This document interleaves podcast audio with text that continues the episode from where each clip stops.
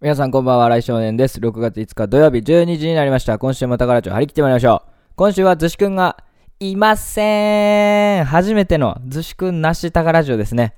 あ、ずしくんなしは初めてじゃないか。滝とやったことあるしね。あの、ソロ宝町は、えっ、ー、とね、あのー、生配信の企画やる前に、あのー、なんかこういうアーカイブというか、ログを残さず、急に、あの、ライブ、インスタライブかなんやったかで、あの、30分枠でやったことありますけど、あの、普通、通常の宝城を一人でやるのは初めてですね。はい。緊張してます。緊張しているせいで、えー、収録している今すでに、えー、23時59分11、12秒ですね。すいません。あの、ちょっと今日アップロード遅くなるかもしれないですけど、必ず上げてますんで、あの、ぜひ聞いてください。一人ね、あの、今日何話そうかめっちゃあの、考えてました。一人だったので。合図打つ人もいないんで、一人でずっと喋らないかんなと思って、ネタをいくつか準備しとこうと思って、あの、いっぱいいろいろと調べてたら、こんな時間になっちゃったんですけど、あの、一個話題としてね、昨日ね、昨日の6月4日、えー、プッシュブルポットの明神と、えー、ある生き物の記録の森谷が誕生日でしたね。あの、あの二人が誕生日一緒だったこと、僕今年初めて知りましたけどね。って話を去年誰かとまた去年も誰かとしとった気もするけど、あの二人誕生日一緒なんですね。おめでとうございます。名字は24歳かな。森谷が1個下なんで25か。僕は26なんでね。めでたいですね。6月4日生まれてね。おめでとうございます。今年も、あの、例のごとく、UFO がね、ある生き物記録のベースの UFO が、あの、お絵描きすごい上手な子で、あのー、よくネットとかに絵描いたりしてあげてるんですけど、あの、森谷の似顔絵を今年も描いてましたね。なんかもう、恒例行事みたいになってますね。森谷の似顔絵を誕生日に UFO が描いて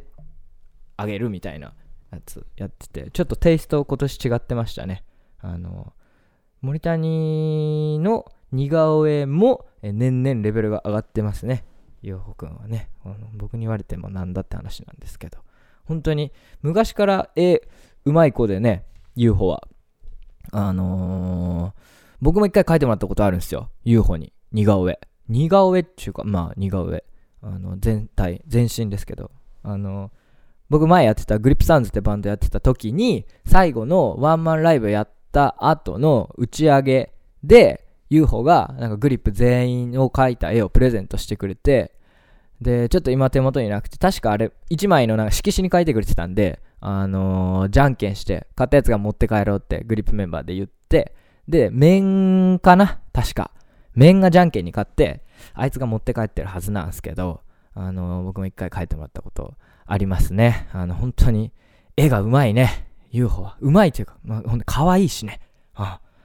ほんでね、あの、ジャミワリーの、あのー、アーティスト関係のイラストを担当している、あのー、冬より帰り先生やったかな？と一緒にデザフェスっていうの出たりもしとってね、あの、本当にイラスト関係で、えー、まあ、なんというか、お仕事として、えー、絵を描いたりもしてるような子で、あの、多彩ですね。下の子たちは。まあもちろんバンドとしてもね、あの、どっちも頑張ってますし、プッシュプルポットも、ある生き物記録も、プッシュプルポットなんてね、本当に最近、あの、タイムラインで見ない日ないっすね。まあ、歩きもね、安高さんが弾き語り上げたり、森谷が、あの、面白い動画上げたり、UFO が絵描いたりしてね、しょっちゅう見ますけど、本当俺のタイムラインがそうだけ、そうなだけなんか知らんけど、プッシュプルポットか、歩きか、エースオンドーンしか話題出てこないっすね。俺だけ？俺のタイムラインがそうなだけ？フォローしてないのかみんなのこと。プランプラムは、まあまあ、見てるんでね。でもあんまりね、SNS 周りはね、CD とか曲上げない限りあんまりやってないような気がするけどなエーソンドアンもね、エーソンドアンツイッターってより、インスタか、インスタのストーリーとかね、毎日丁寧に上げてます。あ、そういえば久々にライブ決まりましたね。おめでとうございます。福井やったか福井チョップかどっかで。チョップだったよね、確か。うん。いや、久しぶりにエーソンドームライブするんじゃないかな。エーソンドームのね、オリューだって年下しね。ありゃもう知らないうちに年下ばっかりになっちゃいましたね。頑張ってる子たちは。もうもちろん、それちょ言い方悪いな。なんか年上の先輩頑張ってないみたいな。言い方悪いか。でもなんかね、あの、目まぐるしい、目まぐるしく、うん、活躍してる人は最近もう年下の人が多いですね。すべてにおいて。26ですからね。早いもので。もう、おじさん。あんまりおじさんって思う。この話前したか、ずしと。宝ラジオでも。ギャップがどうのこうのって言ったな。言ったな。名字24か。あの顔で。ツイッターには42歳って逆に書かれてたけど。本当に貫禄があるというか、老け、ま、いかんな。この言い方悪いか。貫禄がありますね、彼は。うん。本当に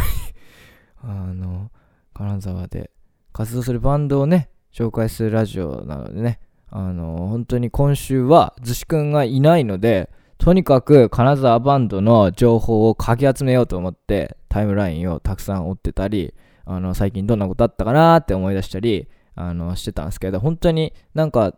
一個下の代のことをなんかすげえ思い出しちゃって、ユーホと森谷のことを考え出したら、他誰おったっけみたいな話をあの考えてて、あのー、まあ、懐かしい思い出がいろいろと蘇ってきているので、そんな話をしていこうかなと思ってます。えー、というわけで今週は、えー、明神、森谷、バースデースペシャルと、えー、題しまして、宝城やっていきたいと思います。それでは、それでは今週も張り切ってまいりましょう。荒井少年の宝城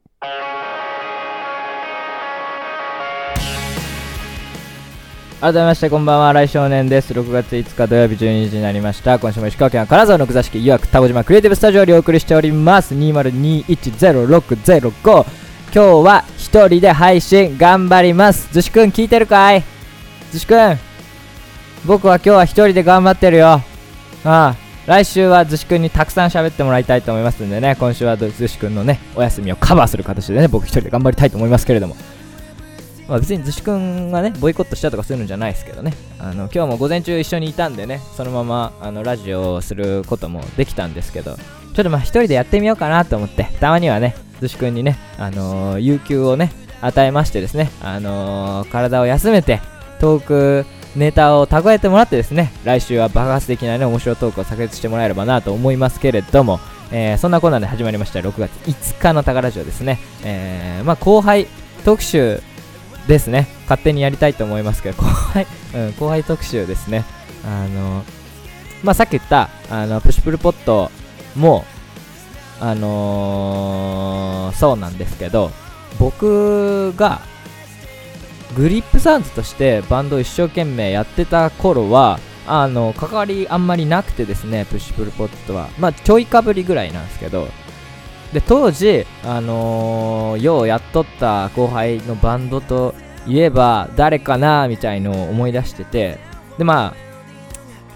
結論から言うと一番思い出あるのはあのー、僕はキャプテンルサンチルサンチマンなんです。けどキャプテンルサンチマンというか梶田なんですけど、まあ、その話は後に置いといて他にもたくさんかっこいい後輩いっぱいいたなと思っててやっぱ印象的だったのがあのデザートベアってバンドっすね。あの当時高校生だけで構成された、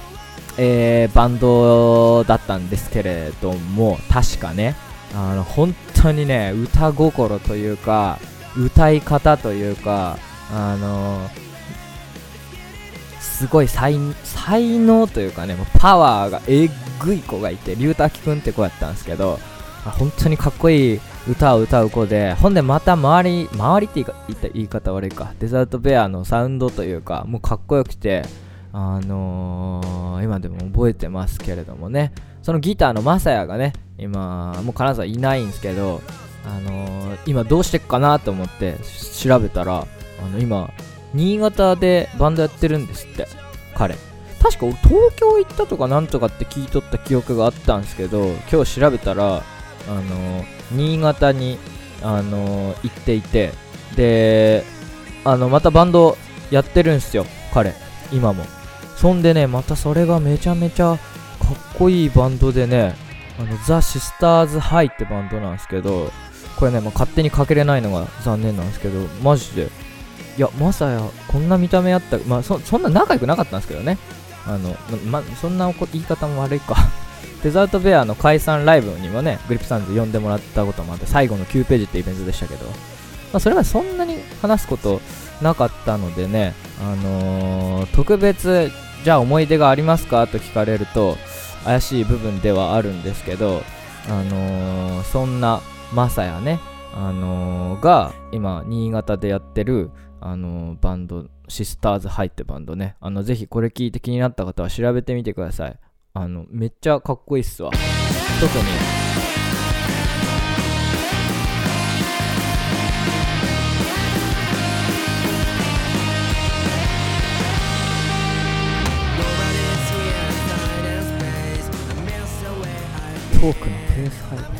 すいません。ちょっと事前に設置していたキャッチミーウェンナイホールが勝手になってうるさくてごめんなさいね。あのー、その調べてみてください。ぜひ。あのまさやくん。今金沢にいない新潟なんでしょうね。うん、いやマジでかっこよかったっすびっくりしました。初めて。ごめんなさい逆に。結構前からやってたみたいで。さすがそうそうそう話しんでごめんなさいさすがだなと思ったのがねこれねまさやくんが今やってる雑誌スターズ入ってバンドをねひろきさんがね、もうね、1年前ぐらいにね、とっくの昔から把握してない、僕が知らなかっただけなんですかね。意外と金沢にいる人みんなは知ってるのかもしれないですけど、僕はなかなかそういうのがチェック遅かったせいで、えー、今日知ったんですけど、知ってたんですよ、ひろきさんが。シスターズハイのこと。で、めちゃめちゃかっこいいとかって言ってレコメンドしてて、さすがだなと思いましたね。やっぱり、この人。チェックが早いですね。えー、そういうアンテナをね、張り続けているというのはねと、ても素晴らしいことだとなかなかねずっとやれることじゃないですからね。一時的にハマっていてあの僕あれ知ってるとかはできるかもしれないですけどね。ずっとやるって難しいですよね。すごいなと思います。特にねバンドやってるわけじゃない人がねこうやって金沢のバンドをずっとチェックできるっていうのはすごいと思うしイベントやったりね。あイベンイベントといえば太郎さん復活しましたね。おめでとうございます。この俺がこのラジオで言うのもどうかと思う。ああ太郎さんがそうだそれも話そうと思ってたやった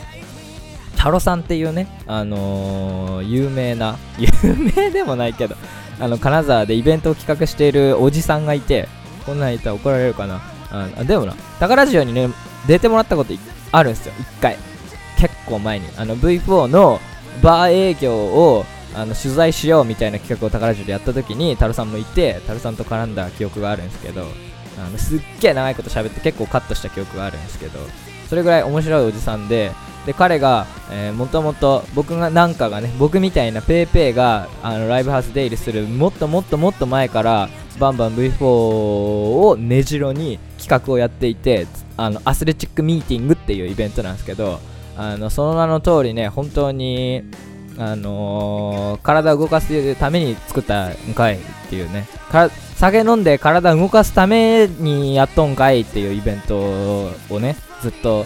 長い間金沢でやっていてで僕もあの本当にアスレアスレって僕たち世代は言ってたんですけどみんながなんて略してるか知んないですけど僕はアスレって言ってたんですけどアスレをきっかけにいろんなバンドを知れて僕が初めてアスレチックミーティングを見に行ったのは確か高校2年生ぐらいの時にサッツっていうそのバンドの友達と行ったんですけどあそういえば最近サッツから誕生日プレゼントでもらった T シャツ着ましたね。長らく長らくタンスにしまってあったんですけどあこれそういえばサッツにもらったエクストラージ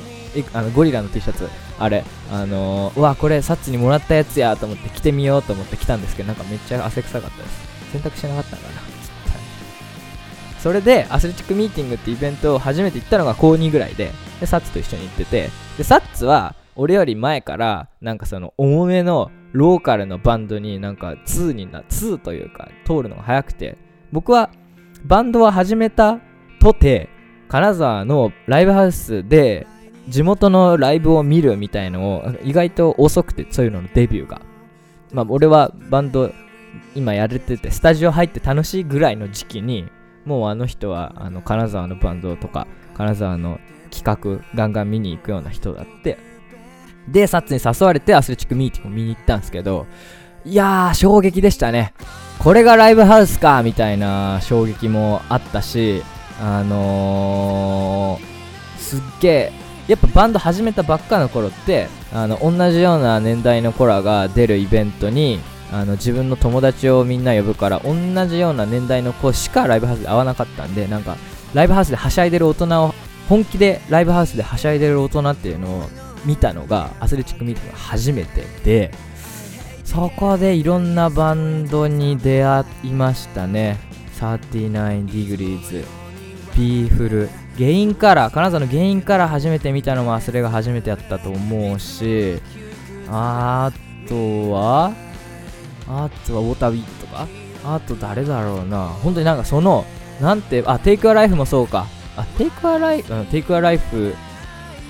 の前か。有香さん歌ってる姿を初めて見たのもそれですね。テイクアライフだったかはちょっと覚えてないな。どうだったかな？そのそうなんていうちょっと僕その音楽のジャンルの草分けとか詳しくないんでなんていうジャンルになるのかわかんないですけど要は速くて重くて叫ぶ系というか。まあそれだけじゃないですけど。そういうジャンルに出会ったのはあれが初めてでそんなアスレチックミーティングがずっとね、まあ、コロナの影響もあって休止していたんですけどあのー、太郎さんのツイ4日前くらいじゃなかったかなあれ太郎さんツイートしとったん。ちょっと今調べようっと。いやちょっと衝撃でした。まあねまたやりたいねみたいな話は前ラジオ出てもらった時にも言ってたんですけどおやるのかと思って日程がこれですね。8月28日土曜日ですね。でまたバンバン V4 でやるんですけどそうでこれを知ったのがこのまあ、太郎さんがね、あの、フライヤーを作って、えー、2021年8月28日土曜日、金沢バンバン V4、詳細発表は6月末から7月頭にて予定しています。5組決定していますと、すでに。で、以前やった名義で企画再開します。前ほど回数はできないと思うけど、とりあえず日程あげといてください。完全にやってくれるメンツです。一人でも多くの人に楽しんでもらえたら嬉しいっす。というね、フライヤーを上げてるんですけど、あの、このフライヤーを見るより先に、太郎さんの、あの、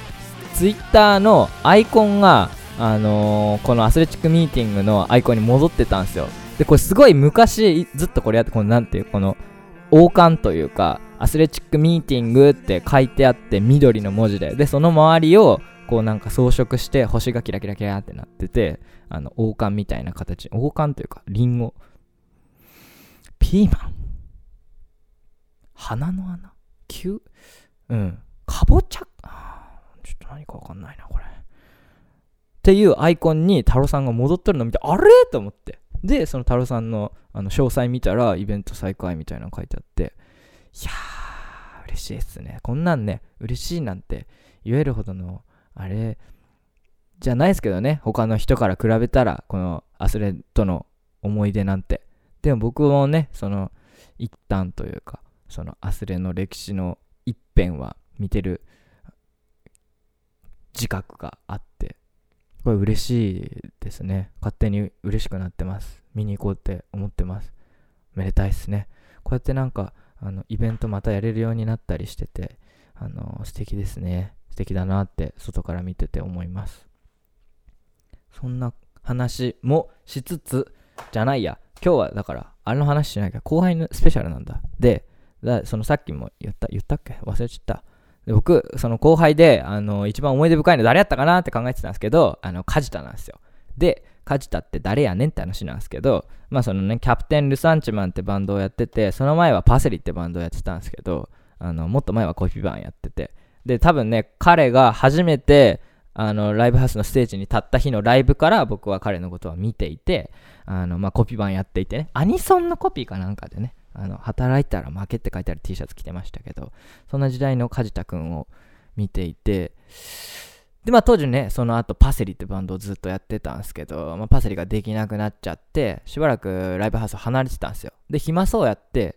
で、とその頃ちょうどね、グリップサンズがそこそこ忙しくなった時期やって、で、ちょっとなんか物販とかお金の管理とか、そもそも打ち上げの後代行で帰るとか全部だりーなと思ってて。あのイベントの把握とかあのちゃんとちゃんとしなきゃいけないけど大変だな嫌だなって思ってた頃ちょうど梶田が暇そうやったんであのよしこいつは使ってやろうと思って当時そこまで特別仲良かったわけじゃないんですけど暇そうやったんで梶田を捕まえてですねあのー、グリップサンズの物販手伝ってもらったりあのー、まあ正直に言うと打ち上げでお酒飲みたかったんでね帰りに運転して帰ってもくれる人が欲しくて梶田をね、最初は声かけたんですけど。まあそんなつながりがあって、あの、グリップサンズの面倒を、まあ結果解散まで見てくれたことにはなったんですけど、まあ本当にね、グリップサウンズが解散する2、3ヶ月前くらいには解散に向けていろんな準備をしてたんですけど、その頃はね、もうほぼ梶田と同棲してたような感じというか、いつも梶田が朝目覚めると隣に梶田がいてなんか作業中で寝とるわみたいな日がいっぱいあってんでまあグリップが解散した後あの梶田はキャプテン・ルサンチマンってバンドを始めてこれがねグリップサンズよりも人気出ちゃってね僕もすごい恥ずかしい思いしましたけれども。まあね、その時は、あの、僕が逆に次はキャプテン・ルサンチマンを手伝ってあげようという気持ちがあって、で、あのいろんな形で手伝いさせてもらってたんですけど、あの、ね、これ、どこまで詳細をね、当時のキャプテン・ルサンチマンのフォロワーというか、お客さんに言ってたかわかんないんですけど、キャプテン・ルサンチマンが最後に出したこのコーダって CD あるやん？あるじゃないですか。で、これ、ね、後ろに宝レコーズってスタンプを押してあるんですけど、この宝レコーズってなんやねんっていうのをね、どこまで皆さんが、あの、チェックされてたかわかんないですけど、これ僕がやってたやつで、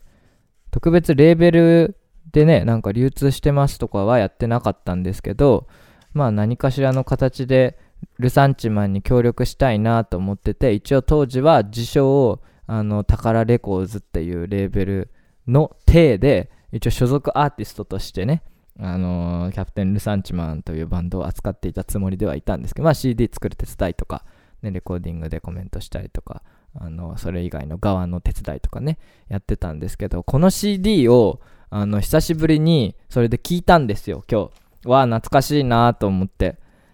そしたら、あの、死ぬほどかっこよくて。これね、さっき言ったパセリってバンドがでやってた頃の歌もこのコーダには入って始まりの歌ね僕はまだピッチが悪いな僕はまだ死ねないからってですね。あの短い曲ね。1分半ぐらいのね。から始まり、アバード、ただいま、未来へ、ミラー、約束っていうこのね、あのミニアルバムがあるんですけど、ただいまもよかったよなただあ、これに入ってないけど、僕、道と僕とが好きで、あの、ライブ中いつもライブ前、梶田に会うたびにいつも今日は道と僕とやるのって聞いたりしてましたけど、あれはね、確か2分の1に入っとるんやったかな。違ってたらごめんなさい。きっと2分の1ってやつ、あの、えっとね、君へのライブレコーディング版のファーストデモと、2分の1と2分の2とこうだって CD だったと思うんですよ、全部で。その中の2分の1に入ってる道と僕とが僕は好きなんですけど、今日はちょっとそれじゃなくて、あの、コーダを今日ずっと3週は持ったか、2週ちょいか聞いてて、いい曲だなって思いました。タカラジオのリスナーさんに、あの、キャプテン・ルサンチマンを知ってる方がどれだけいらっしゃるかわかんないですけど、僕にとってすごく大事というか大好きなバンドなので、ちょっと今日はこの曲を皆さんに聴いてもらえたらなと思います。せっかくなのでかけさせてもらいます。それではお聴きください。言っていい？このまま言っていいよね。はい。それじゃあちょっと聴いてもらいたいと思います。それではお聴きください。キャプテンルサンチマンで約束。今日と明日をつないで何でもないのに笑おういつかまたここ人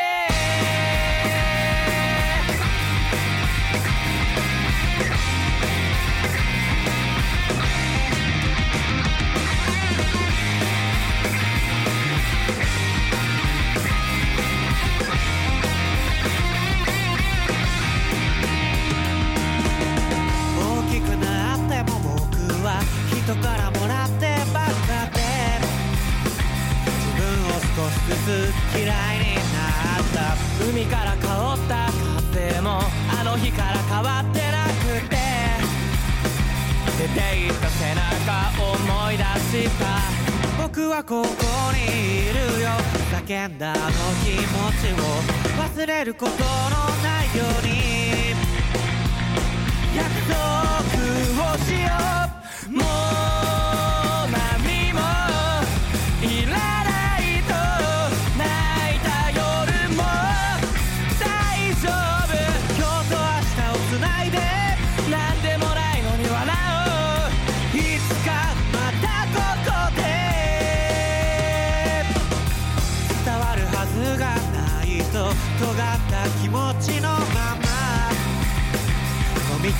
消えた言葉が泣いたり笑ったりした。思い出は綺麗な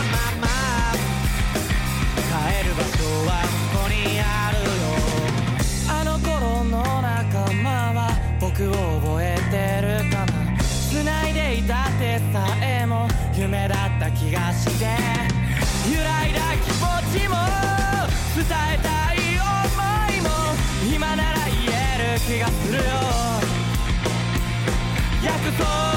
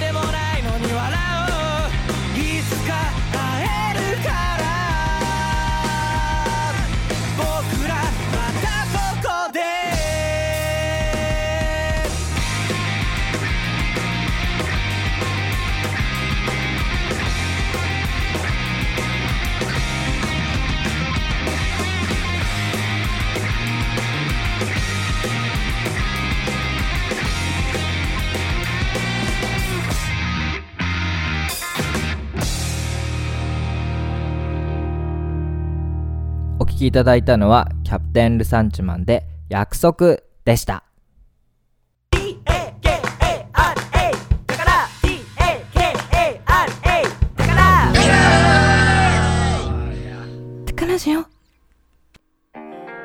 ペース配分。もうエンディングだ。クソもっと喋りたいこといっぱいあったのに。ちょっとペース配分間違えたな。カジちゃんの話もっとしたかったのに。僕カジちゃんのこと本当に大好きなんですよ。これは伝わるかな？伝わんないだろうな？あんまりそういうの見えないようにしてたのであの邪魔かなと思って。あのキャプテン・ルサンチマンが頑張ってた頃なんか僕がちらつくとあの、ね、関係ないお前誰やねんみたいになるのが僕はすごい嫌やったので、あのそういうのをあんまり見え隠れしないようにこっそりやってたんですけど多分僕が世界で一番キャプテン・ルサンチマン大好きです。絶対に。絶対にそうです。そうじゃないかもしれない。うん、でも大好きです。あの、かじたジャケ、ジャケ、ジャケ、かじただけじゃなくてね、あの、富士へね、富士へ当院とね、あの、マツケンね、マツケンはね、未だにたまに遊びに来ますけどね、ふらっと、急に、2ヶ月に1回ぐらい、今日行くわ、みたいな感じで急に来ますけどね。遠いは会ってないね、長いこと、元気かな？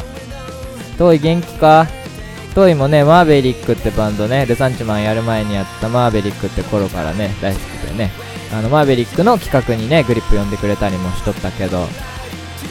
元気かな？みんな。会いたいな。コロナとかになる前ね、仕事で東京出張行った時とかね、梶田に会いに行って、一緒にご飯とか食べたりしたけど、あいつね、あい、本当にね、すかしというかね、俺のことどうでもいいと思ってるか知らないですけどね、わざわざ東京まで行って会いに行ってもね、すかした感じでね、もう飯食ったし帰れや、みたいな感じで、さっさと帰らされた記憶ありますけどね。そういうとこあるんですよね。はい、本当に。そのくせね、石川県帰ってきたよ帰ってきたよとかね、ちゃんと真面目に連絡してきてね、可愛いですね、本当に。可愛い後輩がいっぱいでね、困りますよ。えー、かっこいい先輩もいっぱいだしね。はい。今日は